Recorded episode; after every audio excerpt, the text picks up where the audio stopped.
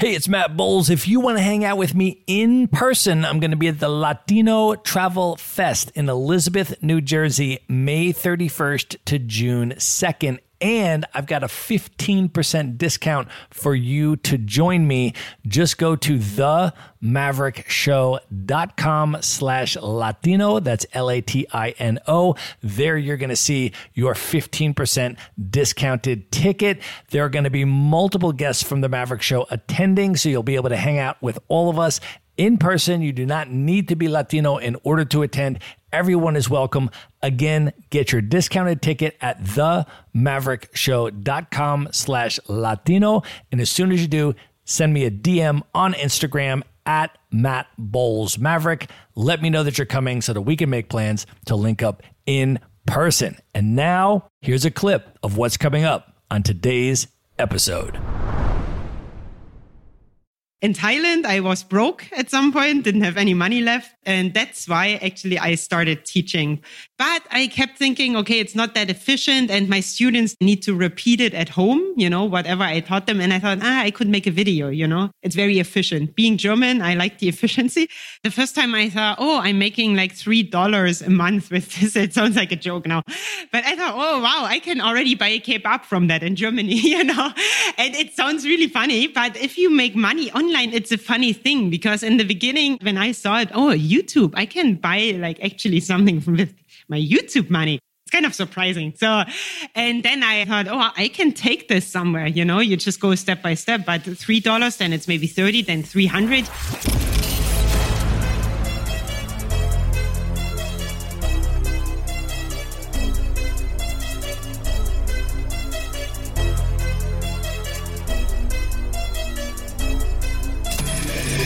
This is The Maverick Show, where you'll meet today's most interesting real estate investors, entrepreneurs, and world travelers, and learn the strategies and tactics they use to succeed. And now, here's your host, Matt Bowles. Welcome to The Maverick Show. I'm Matt Bowles, and today I'm here with Anja Winter. She is a teacher nomad and a location-independent entrepreneur originally from Germany. She decided to take her passion for language, people, and video-based learning and build a YouTube channel called Learn German with Anja that now has more than three hundred forty thousand subscribers and has received over thirty million views.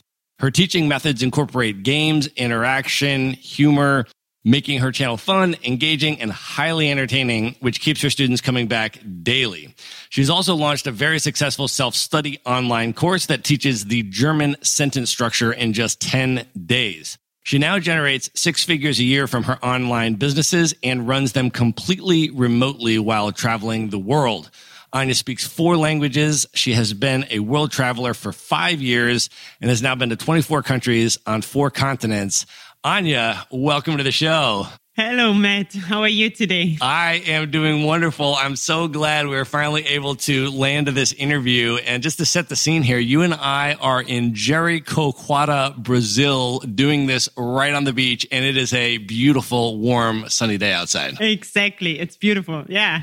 Is this your first time in Brazil? Yes. It's my first time in South America, actually. In South America. So not only in Brazil. Yeah. I'm excited to be here. It's an amazing place. I lived in Rio for a couple months back in two thousand fifteen. Oh, wow. Yeah, I went to Carnival and then I just lived there for two months and I just totally fell in love with it. It was just oh, a wow. magical, cool, magical place, to the extent that I didn't leave Rio for the entire two months because I was like, I was like, who would leave Rio? This place is too amazing. So I never saw any other part of Brazil. Yeah. And so now I'm back here kind of seeing some of these, these more, uh, these amazing beach towns further north. Yes, yeah. I love it here. Pretty epic. So, um, and then the other thing that you and I have in common, which I'm super excited about, when I met you, I learned that you were about to embark on Remote Year. Yes. It's starting in January. Which is so amazing and exciting. I did that, of course, as you know, for the year as well. It was the end of two thousand sixteen till the end of two thousand seventeen that I did it.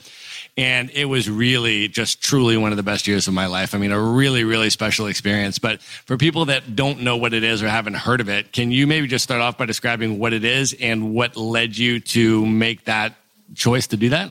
So basically, it's a whole year of where you spend one month in a new country. Each month you go to a new country. No, so I'm starting in Peru, then Colombia, then um, I think Mexico, or first it's South America and Middle America, and then we're going to Asia. So it's going to be amazing. And I don't know, I signed up for it basically because of the community, first of all. I want to keep traveling with the same people. And then also because I kind of got sick of all the planning and booking and yeah. All of that stuff, yeah. Like one of the things that I think distinguishes Remote Year from some of the other work travel programs in the space is that you go with the same group of people, which is usually at least forty or so, for the entire year. And everybody's working online, so you yeah, you can also get your work done. And right, it's, it's, a, be it's nice a group there. of pro- traveling professionals that yeah. spend the entire year together, but you're able to go to different places and actually see the world, but to see it with the same community. So you're together and you're able to build those deeper relationships. So I'm super excited for you. I'm sure that I will cross paths with you at some point on that I venture. Hope so. Yeah, uh, and that's uh, that's super I'm amazing. I'm also very excited. Yeah, it's going to be fun. That'll be awesome. So let's talk a little bit about your background and your passion for teaching, and sort of then, you know, lead up to how all of this evolved for you in terms of the YouTube, because I feel like, you know, teaching is something that when people think about, oh, I want to go live in another country or I want to live abroad, a lot of people think, you know, I could teach my native language to the local people in this other country, and then I could live in that country and I could teach the language in a traditional classroom setting yeah, or something like that. That's what I did in the beginning. Yeah. You did that in the beginning. But you can also take it further. Yeah. Yeah. So, you can also take it online. Well, that's what I would love to hear about, because a lot of people, you know, think about teaching as a geographically restrictive mm-hmm. thing. Yeah. And also a thing where they have to then make the income of whatever the local country is. Yeah. Right. Yeah. So if you're going to a much lower income country, you're not able to make, you know, income on the what you were making at your That's home. Right, you're yeah. making it now based on the living expenses of the lower income country. Yeah. And so, you know, so you're living there. And a lot of people, I think, view teaching as that geographically restrictive, you know, opportunity. But you have been able to really parlay that into a totally location independent online opportunity. And so maybe though, let's just start with back from the beginning in terms of where you're from, where your passion of teaching came from, yeah. and then how that led you on your travels. So actually, I'm from Germany, from Dresden. That's in the east of Germany. And I had a pretty normal life. Yeah, my childhood was pretty normal, middle-class family. And then I got my bachelor's degree in business, international business administration. That was close to Berlin. And after my bachelor's degree, I didn't really know what to do with my life. So, and I always thought, first, I want to make big bucks and go into business. But I was always passionate about education, actually. I watched Ken Robinson and all these people, and I loved like their philosophy about education. And I always was enjoying it. But I thought you can't really make a lot of money in education. So first, I'm going to go into business and make a lot of money. So, but after I got my bachelor's degree, I didn't really know what to do with my life. So I went to Thailand. I just thought, okay, I would go traveling, figure it out. In Thailand, I was broke at some point, didn't have any money left. And that's why actually I started teaching, because te- it's very easy to get teaching jobs in Thailand. So I started teaching English and German. English, even though I'm not a native speaker. So that was kind of cool. And German also at the same time. That was just a means to get money. But then I started enjoying it so much and I reconnected with my passion and I thought, wow, this is it. And then I also started teaching one-on-one lessons online on a website called italki dot com. And I started teaching there and I enjoyed it also. But I kept thinking, okay, it's not that efficient. And my students, they need to repeat it at home, you know, whatever I taught them. And I thought, ah, I could make a video, you know, it's very efficient. Being German, I like the efficiency. So I thought if I upload a video, you know, anybody can watch it at any time of the day, as many times as they want. And I only make it once. So I thought, whoa, this is pretty cool. So yeah, and then I decided to upload my first video on YouTube. First, I only shared it with my students and my friends and so on, but then it kind of caught fire and yeah, then I kept doing it. At some point, I could make money from it. And and so you started the YouTube channel in Thailand? In Thailand, exactly. Everything started in Thailand. I started teaching in the classroom at Chiang Mai University and Prince Royal's College. I was teaching there. Then the one-on-one lessons online, I also started in Thailand, and then the YouTube channel as well. It's it's a magic country for me. It is it is a magic country. And you were based in Chiang Mai, which is really an yes, amazing yes. an amazing place. I spent a couple months there earlier this year. It's a super, super yeah, special I love place. Chiang Mai, yeah. So you, okay, so you start the YouTube channel, and then it was just initially making videos and sharing them with your students so they could watch them again and exactly, again at home and exactly, practice and yes, all that. Exactly, yeah. And then how did it evolve from there? So I also shared it with my friends and families, and they were also thinking I was very crazy. You know, you've seen my first videos. Now I jump on the bed and it's very... So they started sharing it as well. And yeah, then it got bigger. And then I actually had to pause for a while because I was so busy teaching in the classroom and teaching one-on-one lessons. So it was very hard for me. But then I continued. And actually, at some point, I told myself I'm going to upload daily. And from there, it really grew a lot because I uploaded daily. I didn't make videos daily. Actually, I scheduled them in advance, but I uploaded or I published videos daily. And then, yeah, it caught a lot of fire because, yeah, it was for free and people love free stuff and funny. Well, that's the thing, right? The thing is that the other thing that is amazing, I think, is that when people think about the type of content yeah. on YouTube that would garner enormous amount of viewership, learning German would not typically come to mind yeah, no. as something that can no. all of a sudden garner three hundred forty thousand loyal subscribers yeah, who watch your stuff daily. Um, and so I wonder if you could talk a little bit about that, because your videos are really particularly unique. And if you can talk about the way that you've incorporated humor and the other things that you've done to build that audience. So the thing is, actually, before I started my YouTube channel, I watched some other teaching channels and I thought, you know, they were good, but I kept thinking, why is there no fun? You know, you can make learning fun. And I love having fun while teaching and also while learning. When I learn something else, I also love it. So I tried to always think of ways, always before I made a video, I thought, how can I add something that people remember what I teach them? How can I make them laugh? And that's what I tried to do. So, for example, one of my videos is when I teach the alphabet song in German, A, B, C, D, E, F, G, and I jump on the bed. And this is very, people love it because it's different, you know. You, I can also just sit in front of the camera and be like, A, B, C. And it's also nice, but if I jump on the bed and sing it, it's a bit more entertaining and people enjoy it usually. So that was one of your very first ones. Yeah, the second video actually. The second the video. The first one was even crazier. It's, yeah, but it's still up there.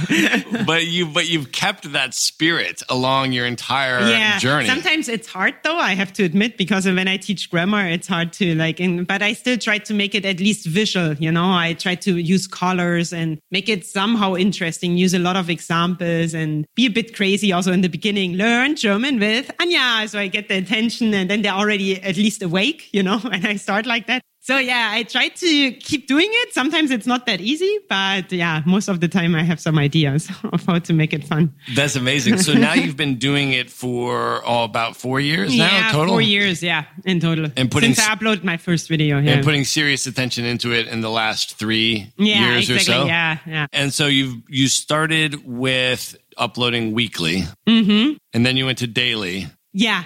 In the beginning, I actually, it was just a trial, you know, when I uploaded my first few videos, it was about three, uh, four videos or something. It was just for fun. Then I had kind of a break for half a year where I didn't upload a lot, just once in a while. And then I told myself, okay, now I'm going to take it seriously. It's amazing. I can reach a lot of people. So then I started uploading daily. Yeah. And now what are you doing on your channel? So now it's back to weekly, actually, because I'm also concentrating more on other things. YouTube is nice, you know, but YouTube is also fluctuating a lot. So sometimes I think I want to focus more on my own products and use YouTube more as a marketing tool and to reach people who don't have the money, you know, to pay for stuff. Yeah. Yeah. Can you talk a little bit about the monetization of your YouTube channel? And then we'll talk about your other products as well. But in terms of YouTube, at what point, when you were creating these videos, did you realize that you had something there? Like, what was your sort of, you know, this really could be something big? Like, what was that breakthrough moment for you? Well, actually, first, when I saw, you know, you have to apply for monetization, but I can't remember when I got it. I think you need at least ten thousand subscribers. Might be different now. I can't remember. But, and then I saw, the first time I thought, oh, I'm making like three dollars a month with this. It sounds like a joke now. But I thought, oh, wow, I can already buy a kebab from that in Germany, you know. And it sounds really funny. But if you make money online, it's a funny thing. Because in the beginning, at least, you know, a few years ago, it wasn't that common. Now it's more common. And but when I saw it, oh, YouTube, I can buy like actually something from with my YouTube money. It's kind of surprising. And then I, I thought, oh, I can take this somewhere. You know, you just go step by step. But three dollars, then it's maybe thirty, then three hundred. You can pay an apartment with that, you know, monthly rent in, in Chiang Mai. I mean, not in America or in Germany, but in Thailand, you know. And I thought, wow, this is, yeah. And then from there, I thought I, I took it more seriously. And so the the initial form of monetization of your yeah. channel was just simply that you had built an audience yes. to a particular level. And donations, yeah. So lots of students started sending me money because and uh, through Patreon, yeah, it's a crowdfunding website, and lots of people liked my my videos, so they thought, okay, we have to support this girl, you know, jumping girl, and they started sending me money. So there was even one Australian guy, he sent me three hundred dollars at once, you know, and I thought, wow, this is like awesome, you know. Back then it was a lot of money for me. It still is, so it's not, you know, it's good. And then YouTube will pay you a certain amount of money based on the size of your audience in order to run ads on your channel, or how does that how does that work? Oh, actually on YouTube it depends on when people watch the ad in front of the before the video, you know, or they click on the ad, then I get money. Yeah, and some people have an ad blocker or stuff. Me too, actually. Then yeah, I don't make any money with that, you know. Some people think it depends on how many likes you get or how many subscribers you have or how many, it doesn't depend on that at all. It really just depends on how many people click on your ad or watch your Got ad. Got it. But yeah. obviously if you have three hundred thousand people then going course, to your channel, yes. the ad will be in front of more people and then exactly. more people will click exactly. on it yes. and then you'll get That's more right. people. So you allow yes. YouTube to run ads in front of your videos and yeah. then you get monetization for everybody that exactly. clicks yes. on that, which That's can it. Then become a recurring stream and cover li- living expenses and all yeah. of that. Yeah. That's right. Now, then once you built that audience, because you did, you then did something very interesting, which was you realized that you had a loyal audience and that they would potentially want to buy other things yes. from you that you could sell to yes. them. So, so what yeah. did you do from there? Then I published my ebook, my first ebook. It's actually about my travel story. So it's just some little, but very little funny stories, you know, about traveling. So I put them in the in the book and I always translate. So I wrote them in German and translated to English, you know, so and people like that a lot. And then I published my first course about the German sentence structure and then another course where you can learn with German dialogues, you know, with real life dialogues. So, so you now yeah. have two courses out. Yeah, exactly. And you initially just sold them to your YouTube channel. You went in yeah. front of your YouTube viewers and said, I have yes, this exactly. thing I, to offer. Yeah, and- I've never done paid advertisement for my product. Which I should do though after Nomad Cruise. I noticed Matt and I were just on Nomad Cruise recently together. No? Yeah, I thought, ah, maybe I should do that too because some people are doing that and they're very successful with it. So maybe I should start doing that. But it's amazing though because I think your, you know, I think your warmest audience is always your followers. Definitely, yeah. They know and you. I love them, yeah, and they're, they're very, loyal yeah, to you, yeah, and they'll loyal. buy what they you're selling me. to support yeah. you, also. Exactly, definitely, yeah. I noticed that too. Yeah, yeah. So that's and that's so, always yeah. amazing because I was talking with some of the people that do Udemy courses. And Udemy is a separate type of platform where they take a portion of whatever you sell on yes. their platform, but mm-hmm. they provide the leads or the prospects of the students, right? Yeah. To buy the stuff from you. But the kicker is that in order to get your course, from what I understand, talking to these people, I have not done this yet, but the people that are successful on that platform basically say you need to bring in your first initial group of people that yeah. you've cultivated yourself to buy yeah. this stuff. And then it'll go up into their it's algorithm helpful, and, sure. and get yeah. it to other people. I was right? also thinking about putting a course on Udemy. I will see. But I have a huge audience already, so I'm not sure if it makes sense. Yeah, that's I have the to thing. see. Yeah, that's the thing, right? It's yeah. an interesting platform, though, because it's very big, you know? Yeah. So it might be very nice to get on it. It might Let's be, see. But I feel like a lot of people that benefit from that also don't necessarily have a three hundred forty thousand person That's audience true. that yeah. they can sell to, yeah. right? So let me ask you this, just business-wise, how do you as a content producer and an information product producer and a teacher, how do you structure your work day? Do you have do you have certain morning routines that you do every day? Yes. Do you have a work structure? I How does your do day know. work? Yeah, so usually in the morning I try not to use my phone at all, you know, because it's very distracting. Sometimes when I get on my phone and I check it, it's first all emails and messages and then you think, oh my God, I got to do this and fix this. So it's good to have like a morning routine where you say, okay, until nine a.m. I don't look at my phone or leave it on airplane mode and just use a meditation app or something, you know. And what That's time are you getting up in the morning usually? That depends. Usually I get up pretty late, but here in Jericoacoara, I get up very early. You do? And so I get up at about like six, seven or something. Then I try to do, I always say try to do because I don't always do it, but six out of seven days in the week, I usually do it, you know, ten minutes exercise, then ten minutes meditation and ten minutes stretching, a little bit stretching or yoga slash yoga. You know, I just do what kind of feels right. And for meditating, yeah, I use an app. And then, yeah, I try not to use my phone and get some creative work done first. So that's my morning routine. In the evening, I also write journal.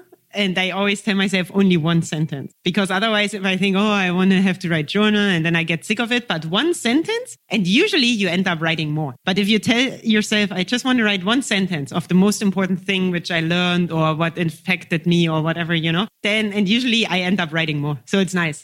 But one sentence is something I can't, there's no excuse for not writing one sentence, you know. So it helps a lot. And then during the day, it really depends on where I am, what's happening. In Jericoacoara, there's so much stuff going on. So it's kind of hard to have one fixed schedule. No, you know how it is now when you travel. It's not of course, that easy. Yeah. Yeah. Well, that's well, that's part of the, the reason why I asked the question in terms of constructing routines, optimizing your productivity while you're in these amazing travel destinations with lots of cool people and there's yeah. interesting stuff going on. And how are you able to kind of discipline and maintain that, you know, so that you can optimize your work productivity? So normally I have a schedule, I have deadlines, you know, of things I want to do and I upload weekly. So I do that for sure. One video per week, that's a must. And then the other things, I try to do them in the morning, you know, and then in the afternoon have more fun time. Evening, sometimes I also go back to work. It depends what's happening. Yeah. It's not that easy to keep doing it while traveling, but I try my best. And usually it works. When I put it in the calendar, it's fixed. And then I just do it, you know, just got to sit down and do it. And the good thing is we are surrounded by other digital nomads. So they also have to sit down and get some stuff done. My FOMO would be the worst. But this way, it's fine, you know? Yeah.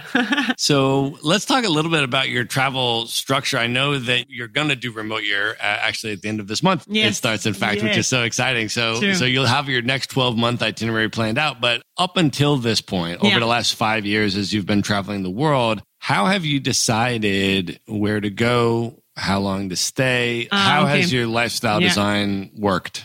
Actually, the first foreign country I, I went to was the U S, to Minnesota. That was just to learn English. So in the beginning, I always decided to go on a, to a certain country because I wanted to learn the language. So then I went to Mexico during my studies for half a year to learn Spanish. Then I went to France for one year to learn French. So that was the first part. Thailand was just because I was lost and I thought Thailand sounds like a good idea to find myself. So I went to Thailand for one year. And yeah, and then I had this crazy idea that I want to live on each continent for at least one year, you know. So that's why I also went to Australia, lived there for one and a half years. Yeah. And now South America for a while. Yeah. It was always first because of the languages and then because of my goal to live on each continent for at least a year. And through your travel experiences, as you've been traveling the world for five years mm-hmm. now and you look back on it, what, how would you describe what you get from traveling? Why oh, you wow. travel, what you get out of it? What does it mean to you? I love it. Yeah, I love it. So first of all, you can learn the language, know, and the culture and everything. That's interesting. But for me, always the most important thing I learned along the way is two things, I think. Inspiring people. I got to know a lot of inspiring people who also shaped my life in a lot of ways. You know, when I lived in Thailand, I think I also launched my YouTube channel in a way because I was in that community of digital nomads.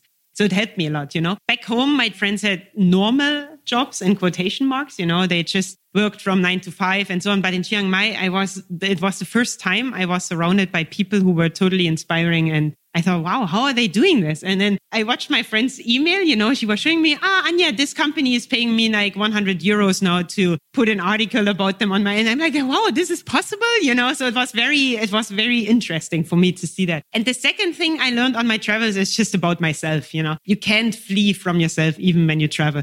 You still have ups and downs and you still have difficult days and so on. And I started realizing this. And then you also talk to other travelers and they go through the same. So it's very nice to, you know, experience that and also experience yourself. And I think sometimes the ups and downs there, but I don't know if that's true, but they're higher and lower than when you stay home, maybe, because you're sometimes more lonely. You're sometimes more, you know, in the deep shit, sorry, but you know, then when you just stay home, because at home you have your friends, your family, you know the country, you know the language, but when you travel, everything changes. Yeah.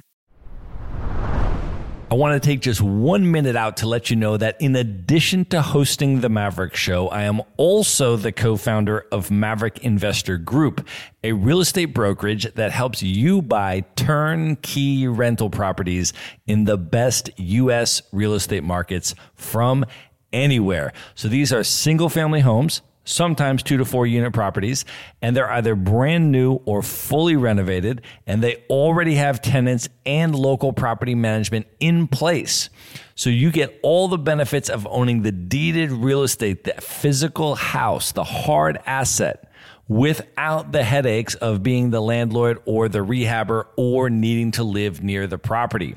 So I want to offer you a free consultation if that sounds interesting to you. To learn more about it, you can just go to themaverickshow.com slash consult. And now, back to the episode.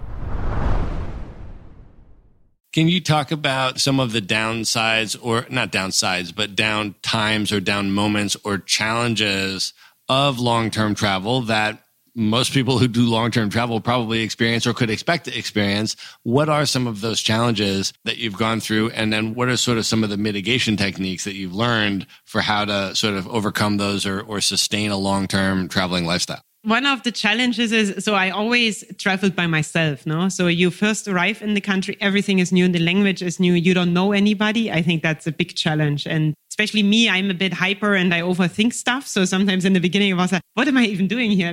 I don't know the people, I don't know the language and so on, you know? So it's kind of hard in the beginning. But then I think to overcome it is really just to go out, meet people, go into Facebook groups, start talking to people, Nomad list, whatever. Find people, talk to them. Don't stay at home, you know? I think that's one of the best ways to put yourself out there and, and, and yeah, explore. And for me also, uh, actually, one of the biggest challenges was always when I was in a new country and I was sometimes by myself. I don't like doing sightseeing by myself for some reason. Do you like that? I, I don't enjoy that. Yeah? I mean, I, I know I, there I, I will, I will do it. That. I will do it sometimes, yeah. But I'm all, I'm usually doing it with other people, exactly. I would say. And so usually what I did, I was waiting in the hostel until I met somebody who I liked. And I was like, hey, you want to go there? Okay, let's go together. You know, I didn't like doing sightseeing by myself. But that's also something I noticed about myself, you know. know? So I just try to find people and yeah, do it together. It's just something, I don't know. I think it's cooler when you see something awesome and you can be like, hey, look at that. And then you talk to people and make jokes and have a good time than if you're by yourself in front of an amazing building or amazing be- beach, you know? Yeah. I agree. I, then I think that's actually one of the reasons why you're going to love Remote Year. Yeah, I think so too. Because you're always going to have yeah, yeah, the community. You're going to always have people to go do all of and this I stuff with. And I love that. I love that. Definitely. Yeah. And then also, yeah, a challenge is also that sometimes you might feel lost, you know, if you don't, sometimes I arrived also in the airport and just little things, you don't have internet or, you know, and then you need a SIM card and you don't know where to get it. You don't speak the language. It's just lots of th- little hassles. So it's really good to have like a community or people you who you know already. I actually also talked to Jan. Do you know a friend of ours? You mean my housemate from Barcelona? Ah, yes, that's right. Which he, is actually where you and I, I met. Was very in- when you would, ah, yes, when you would, right. co- when you would when you would come in to do laundry in our in our apartment. Ah, yes. That's right. That's when we first met. Yeah, and he told me he doesn't travel for places at all anymore, but only for people. So if he knows a good person there, he will just go there. He doesn't even care about the sites, about nothing. Nothing. He just goes there because he knows the people and he knows he's going to have a good time. I thought that that was very interesting. Yeah, yeah, it's a good approach maybe. But I still want to see amazing places. But I thought it was kind of interesting. Too. Well, that's why these work travel programs, you know, are a really great way to do both. Yes. And to, to combine great people them. And great places. Exactly. Yeah. That's exactly right. And so that's now, you know, that's what I've been doing now since I finished Remote Year. I've been continuing to go to great places and overlap with these communities, either plugging into other Remote Year groups, which you can do as an alumni. Yes. Or other work travel programs like Hacker Paradise and some of these other places, because yes. they go to different places than Remote Year does. Yeah. You know what I mean? It's true, actually. Yeah. Yeah. So like this year, I went to places like Seoul, Korea. nice. with Hacker Paradise, nice. which is like so high on my list. And oh, I can go do it with like twenty-five cool, amazing people. Done. Awesome. Like sign me That's up, great. Right? Yeah, yeah. I love it. Or yeah. when there was another program this year I went on called Wondrous Life, and they were going to Nairobi. Oh, Ke- I never heard of them. Yeah, yeah. They're okay. going to they went to Nairobi, Kenya ah, for a month, and I was wow. like, Nairobi, Kenya, and you're taking care of the accommodations and the co-working space exactly. and setting up the yeah. safari for me to go on and bringing a bunch of other cool people for me to hang out with. Yeah, yeah. I'll take it. Yes, Where do I, I sign? Agree. I agree. I love that too. Yeah. It's yeah. nice to be surrounded by people like that. And it's amazing how quickly the world is changing and these opportunities coming up, right? Because when I started traveling, I left the United States in the summer of two thousand thirteen. None of these companies existed. No, it's crazy. None. There are so many digital nomads. It's growing. Like, it's exploding. It's amazing. And but I it's, think it's a good thing. I, I one hundred percent. Definitely. Yeah, it's, I mean, it's an amazing opportunity because now all these businesses are coming into the space to serve and cater to the exactly the types of pain points that you were describing. I don't want to get to a place and be lonely and not have anyone to go see stuff with. Okay, here's an amazing community and we'll take care of all this stuff. I right? agree. Yeah. I mean, that's what it is. That's right? why also Homebase and Nomad Cruise was so amazing, you know, because you met people from the first day. They were in the same situation. And then the good thing is also we also we help each other a lot, no? In, in the groups, they say, hey, you can go to this place and buy this SIM card, and then you activate it like this, and then it's done. You know, I love it. It's yeah. it's awesome. Yeah. We support each other a lot. That is an amazing aspect about the community. And even when you're going to a new community and you've never met the people in that particular community, you're still just welcomed into it and you're a part of it and they help yeah. you out in the same way, which is really nice. I love it too. Yeah. So let's go a little bit deeper into the the YouTube stuff. If you can give some sort of tactical advice, um, explanation, strategy for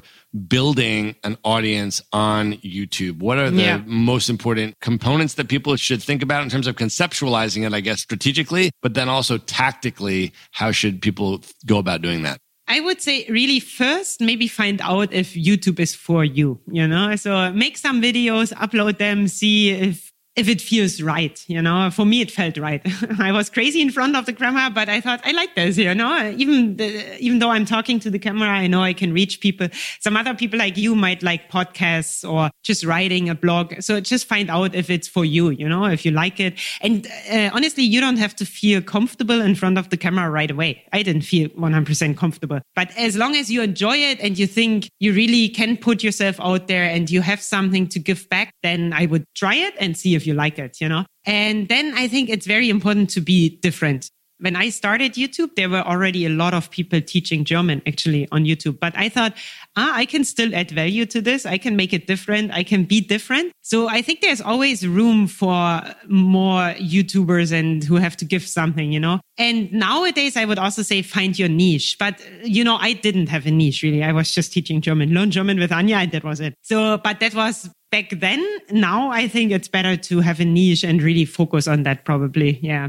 And then have a schedule. In the beginning, I would also even recommend to upload daily and to take it very seriously. And then later, maybe slow down. It's just to get really in the habit of making videos and having a lot of practice. Because making videos takes a lot of practice and feeling comfortable and also getting feedback. You know, you have to take the feedback from others seriously. Ask your friends, what do they think about your videos and things like that. I think that's good advice. I think especially about the medium, because different people are going to be more talented at in different mediums. Yes, right? That's true. So yeah. some people, you know, Instagram is their medium and they're yeah. amazing photographers and they're passionate about that medium and they're great and they can build tens of thousands exactly, or hundreds exactly, of thousands yes. of audience on Instagram or, you know, audio medium like a podcast like we're doing now or video medium like YouTube or just writing a blog. I mean, there's plenty of text blogs that have millions of viewers per month. Exactly. So I wouldn't say, you know, if you think, oh, I definitely want to become a YouTuber, don't be too stubborn. If there's something else which maybe suits you better, just change it. But I would recommend to focus on one medium first. That's really something I would recommend, I think. One or maximum two. Yeah. Yeah, I think that makes sense. And then what you can do is you can repurpose some of your content, right? Yeah. Like if you create, let's say, for example, like this podcast that we're recording now, this podcast is going to be transcribed also into a text exactly format. That's right. Yeah. And then we're going to be able to have, you know, micro content created on social media with a snippet from this or maybe a quote from this or something, and then that can go out on social I media agree, right yes. so so focus on your pillar content being your primary medium that you're passionate about and you love and you're good at. Yeah, I agree. Totally. And you can find this out just by doing and using it. I think nowadays we overthink stuff a little bit too much. Sometimes it's just good to do it, you know? For example, when I had the idea about uploading my first YouTube video, I just asked my friend, I didn't even have a camera. So I just asked a friend, can I lend your camera? And then I uploaded it. And sometimes we just got to do things to see if we like it. And, you know, like action triggers motivation. It's not the other way around. Sometimes you have to be active first and then you get motivated, you know. I was more motivated when I saw comments on my videos than, you know, so it's both. It's both ways, but sometimes you just got to get active. Do you have any tactical tips? Like, let's say somebody goes through this exercise and they say, yep, you know what? YouTube is for me. That's my medium. I'm a video person and yeah. I want to do this and I'm going to commit to the once a week or multiple times a week or even once a day schedule. Once they do that, what tactical tips do you have for actually effectively growing your channel besides frequency of posting? Nowadays, it's good to have good quality and quantity also, both kind of, you know, but find a balance between, you know, but quality is important. I think more important now, you know, you get a good camera later on, you know, and get a good microphone and then just put it out there. Yeah. Lots of people also use a lot of keywords research, but I don't know. I didn't do that in the beginning and I still grew a lot. So I think the most important thing is really to be passionate and do it and put it out there and see, you know. And then also what you can do is do some marketing for your video because nowadays it's hard to grow. So you can even put your own marketing on YouTube. So before other videos are played, your video will show quickly and then people come to your channel from that. I would actually recommend this a lot nowadays because there are so many videos out there. So you got to stand out. And also put it on Facebook, maybe. There's also some people who post mostly on Facebook, you know. It might also be good. Instagram, one-minute videos or I G T V is a new thing. Got to try different things and do some marketing for it. I would do that nowadays, yeah, definitely. I did it a little bit, but not a lot. I think that makes a lot of sense. And I think the differentiation point is really significant because when people go to your YouTube channel, we're going to send them there. We're going to put all the links to your stuff in the show notes at the maverick show dot com for this episode. And we're going to send them there. But I'm, you know, I'm going to encourage people to all go to your channel, even if they're not interested in learning German, you know, just to see what you're doing yeah. with that channel and yes. the types of videos that you're recording and how entertaining they yeah. are and how this fundamentally different from any teaching video they've ever yeah. seen yeah. is going to be. And then why you're growing that audience because it really stands out and it's so different. I think that's a really crucial point. Yeah, is to think I about agree, how you're going to add value in yes, space. Yes, definitely add value. That's the most important thing. You always got to think about why would people watch your videos? That's so important, you know. Either they have a problem, they want to solve it. Either, or they want to be entertained, they need like some funny video or whatever. Or they love their cat and they want to see other cats which are playing. Give them something which adds value to their life. That's the most important thing. As with anything, you know, like this podcast too, anything. Yeah, totally agreed. And then as you thought about from there, building this into your business, yeah. that would be a full-time business. Yeah. Can you talk a little bit about that? Did you create any systems and processes and outsource certain things to other people? And if so, how did you scale that? How did that work? Yeah, so first I didn't outsource that much, you know, I just had my ebook. So it was very, the, the thing is actually when I started to grow it much more was when I you, moved to Australia because Australia was so expensive, you know, coming from Thailand, it was easy. Like, I think we always stay kind of in, in our comfort zone, but if you move to a more expensive country, then you got to make more money, you know, otherwise you sleep under the bridge. So you don't want to do that. So. And then I started outsourcing first just uh, with Fiverr dot com actually for WordPress issues and things like that. So little things. But then I also hired an assistant, a virtual assistant. She's German, but she lives in Bali, and a video editor and things like that. But that's only part-time, you know, so I don't have really full-time employees uh, up to now. But I want to get into that maybe a little bit. But let's see. I like hiring people who also travel and understand this whole lifestyle a little bit, you know. It's kind of nice. Because then, you know, okay, they know when you're on the plane and they know that your internet might not be good. And it's kind of cool when you have people who understand you. A hundred percent. Yeah. Totally agreed. All of our staff at Maverick Investor mm-hmm. Group is all location independent oh, and really? They can live where they wow. want. I mean, some of them choose to be in this place or that place, but none of them are required to be in any place. Yeah. And so, exactly. Yeah. If they have a home base, I love that too. Yeah. Having a home base for a while, you know, then keep moving or coming back or something like that. Yeah. So then when you went and you started thinking about the courses, can you talk about how you conceptualized the courses and then what your process was for sort of building and selling those? So actually for both courses, I partnered up with two people, Jan, actually, the first one with Jan, yeah. And so the thing is, I I got so many questions about the German sentence structure because it's very difficult. I don't know if you ever studied German, but it's all over the place. It's it's quite confusing.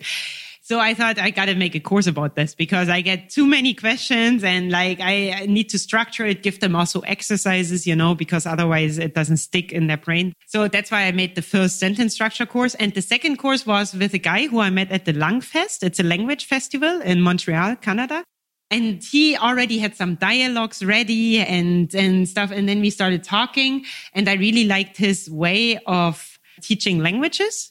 And I thought, okay, let's make a course together. So I kind of had my audience. He had the method and also the technology, you know, it was already set up. So we just launched it actually within two months or something. And it was very successful. And then the difference between the two courses, what was the content of each one? So yeah, the first one was the about German sentence structure, so mostly grammar. And the second course is more learning with natural dialogues. So you listen to German people speaking in dialogues about different topics. And then we have like some grammar underneath, some exercises and so on, you know. And we tell them exactly how to study with the dialogue, how it gets easier, you know, so. Got it. And I like the model though, of you building the audience and then taking feedback from the audience and yes. listening to the questions or basically identifying the needs. Yeah.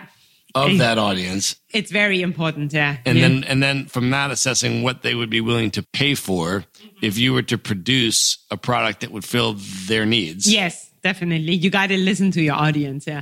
But sometimes also not. I mean, some people are also a bit, you know, they just say something, do this or do this. And, and sometimes I think, ah, maybe not, this is not right, you know. But if the majority of them have the same problem, then it's good to make a video about that. And right now I'm also doing that or a course or whatever it is.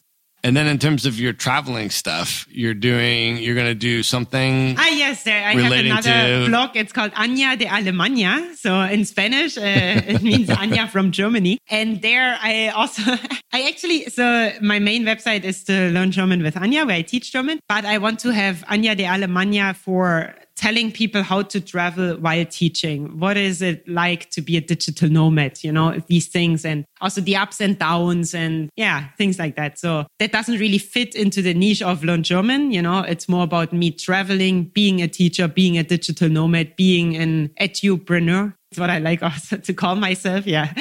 But yeah, so I want to talk about, and also how to grow your YouTube channel and things like that. Awesome. Cool. We're going to link up to all of that stuff in the show notes at the maverick show dot com for this episode.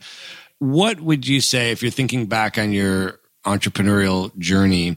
Can you describe maybe at least one failure or setback or challenge that you had along your business journey and then what you learned from that? As entrepreneurs, right, and we we try stuff out and we do things and we go in particular yeah. ways, there's sort of this concept of the entrepreneurial roller coaster, ah, yes. right? I Where, have that too, for sure. So it's usually, my problem is more that I'm overwhelmed with stuff.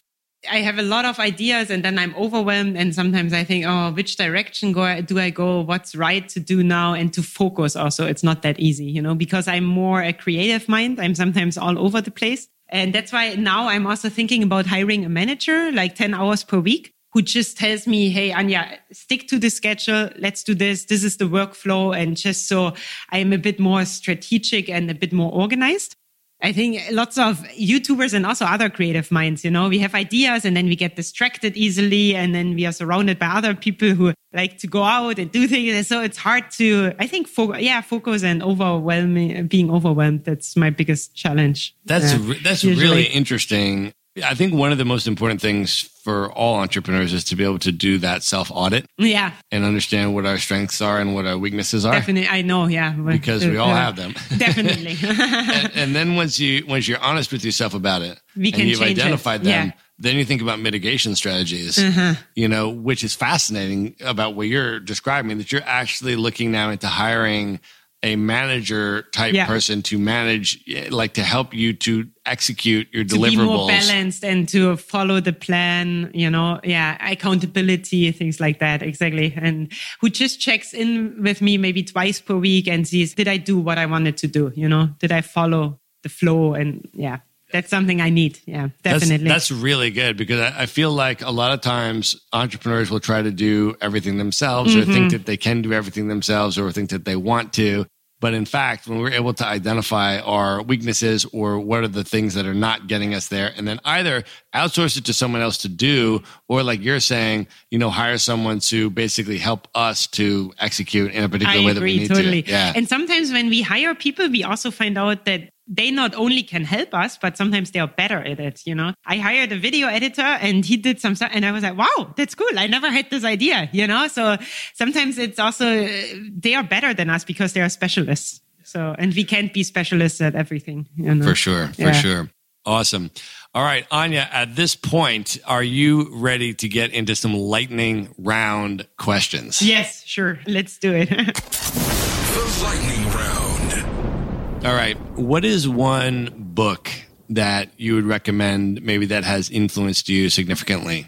Honestly, me, yeah, it's the biography of Steve Jobs the most. It was crazy because it was such an interesting character, you know, and for me, it was very interesting. And it also, you know, it helped me to meditate more because he was meditating a lot. So some of things I really took from him, which were very inspiring. And other things I thought I never want to be like that, you know, how he treated people sometimes and things like that. But it was still a very, such an interesting book. Yeah, I loved it. What is one app or productivity tool or gadget that yes. you are currently using that you would recommend? I like the app, which is called Calm.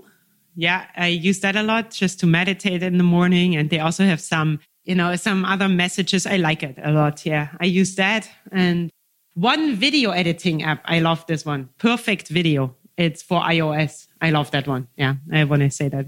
Cool. What is one either blog you read or podcast you listen to or YouTube channel that you watch, some type of content medium that you consume regularly or person that you follow that you would most recommend? So I love funny people, as you might have noticed, because I'm also, I want to be funny on my YouTube channel, or I, you know, that's what I like. I like Liza Koshy. Do you know her? She's very funny. I, I love her. She's yeah, very entertaining. And just, it's good for me to relax in the evening, just have a good laugh, you know. Is it, a, is it a, does she have a YouTube? She's American. She's on YouTube, exactly. And she does some crazy stuff and uh, it's cool. And then a guy from Chile, I think, he speaks in Spanish. Hola, soy German. I also used it to learn Spanish and he's also very funny. But he didn't upload that much recently, but still to learn Spanish, I watch him sometimes just to have a good laugh.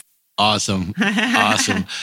All right. Let me ask you this. In all of your travels, you've been now to twenty-four countries, and I'm sure a number of different places within those countries. What would you say are your top three favorite travel destinations? Oh, wow. I would say Mexico, Thailand, and let's see what other country. Maybe Bra- Brazil so far, actually. Yeah. It's pretty, think, it's yeah. pretty amazing. Yeah, I think so. But it always depends on what, I mean, what is your goal in those countries also, you know? Do you like hiking? Do you like just swimming in the ocean? Do you want to be in a cheap place or in a very clean place? Or, you know, that depends a lot on, on your preferences. But I loved Mexico because it's so, I first of all, I speak Spanish, so it's easier, you know, and it's very versatile. So there's so many things to do. And I like the food and the people a lot. So it was very nice. And what would you say are your top three bucket list places that you've never been that are the highest on your list right now? You oh, most yeah. love to visit? Japan, for sure. South Africa, I'm going there with Remote Year. That's also one of the reasons I signed up for Remote Year because they were on the list. So I would say Japan and South Africa. I got to say three, no? Um, probably Peru. So, yeah. That's awesome. I was just in Kyoto right before I came to Barcelona. Nice. Yeah, how was it? It was amazing. I was there with a Remote Year group participated in that for the month in Kyoto. And it was actually really cool. My sister came to visit me. Wow, and she'd never been to Japan before. So we traveled around and we were in, I had been to Tokyo before, but she'd never been to Japan. So we went to Tokyo, of course. And there's some all kinds of crazy in Tokyo. It's amazing. I mean, yeah, it's just like, it's just like wild, over the top, eccentric, but in all these like mesmerizing and delightful ways. It's just, the food is insane. Like, wow, it's I'm just, excited. It's culturally yeah. fascinating. Some people say you feel like you live in the future or something. You're in the future. Is it true? I don't know. But it's, I, it's pretty epic. Yeah. And depending yeah. on where you are in the city, there's just all of these different kind of amazingly interesting cultural nuances going on. So it's it's a truly fascinating place to I'm be. Excited, so yeah. Tokyo's epic. Kyoto is also epic in an entirely different way, mm-hmm. right? I mean, these cities are extremely different from each other, but both of them are really amazing. Awesome. Yeah, yeah. I'm excited and then we, to go And there. Then we went out and, you know, saw some other smaller places, some islands and really, really beautiful stuff. So it's it's an amazing place. I'll give you all the tips before you get there, well, of course. You. But, thank you. But that'll be cool. And then Cape Town will be awesome. I was there for about five weeks before Remote Year. I went to Cape Town. And then Peru, of course, is insanely gorgeous. Really, really epic. So I'm I'm super excited for your year. Okay, let's do this. Let's start closing this out here with a final question. And then I want to ask you where people can find all your stuff and follow you and everything. But last question. If you were to go back a decade and give one piece of advice to your eighteen-year-old self, what would you say to eighteen-year-old Anja?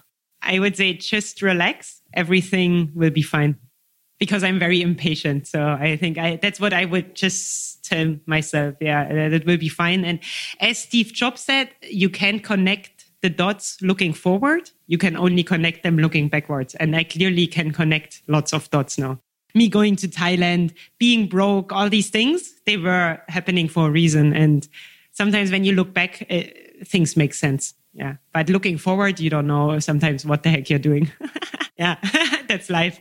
Cool. So let's talk about all the different places that people can find you. I mean, to find your content, but then also if they want to follow you on social media or things like that, where can people find you? Where should they go? So mostly it's Learn German with Anja if you want to learn German. Yeah. So I'm on Instagram, on Facebook, on YouTube. Of course, that's the biggest one. On LinkedIn, it's Anja Winter. And then Anja de Alemania is my new website. And it's A N J A. Yeah, that's important. J A. Yeah, Anja. That's the way we say it in German. Awesome. So we're going to put all of those links and all of those social media handles directly in the show notes. So you can just go to one place at the maverick show dot com and just go to the show notes for this episode. And you will see all of those links and how you can contact Anja in one place. And definitely encourage you to go to her YouTube channel. Even if you think you have no interest in learning German, just look at the type of marketing and the type of video she's producing as applicable to any other content space, because it is really quite something different. And, and just the fact that you've been able to go into that niche and then just really get that many subscribers is, is truly amazing, and something that anybody starting any kind of business or trying to grow a business or trying to grow a YouTube channel should definitely watch the tactics that you're using, because it's yeah. super impressive. Cool. Thank so, you so much. Anja, thank you so much for being Very here today. Nice. Thank you for the podcast. Of course. Very nice. It was fun. All right, everybody. See you later. See you. Bye-bye. Be sure to visit the show notes page at the maverick show dot com for direct links to all the books, people, and resources mentioned in this episode. You'll find all that and much more at the maverick show dot com.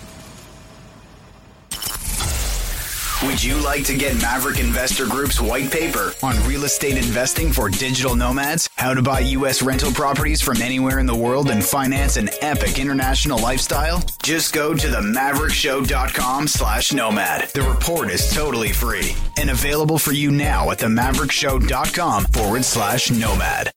Do you want to learn how to travel the world for a year plus with carry-on luggage only and look good while you're doing it? Go to the maverick show dot com slash packing to see a free recorded webinar and learn exactly how Matt does it. He shows you the luggage he uses, the specific items he packs, and the travel brands he likes most. Even if you're just looking to go on shorter trips, but pack more efficiently and eliminate your checked luggage, you won't want to miss this. You can watch the free recorded webinar at the maverick show dot com forward slash packing.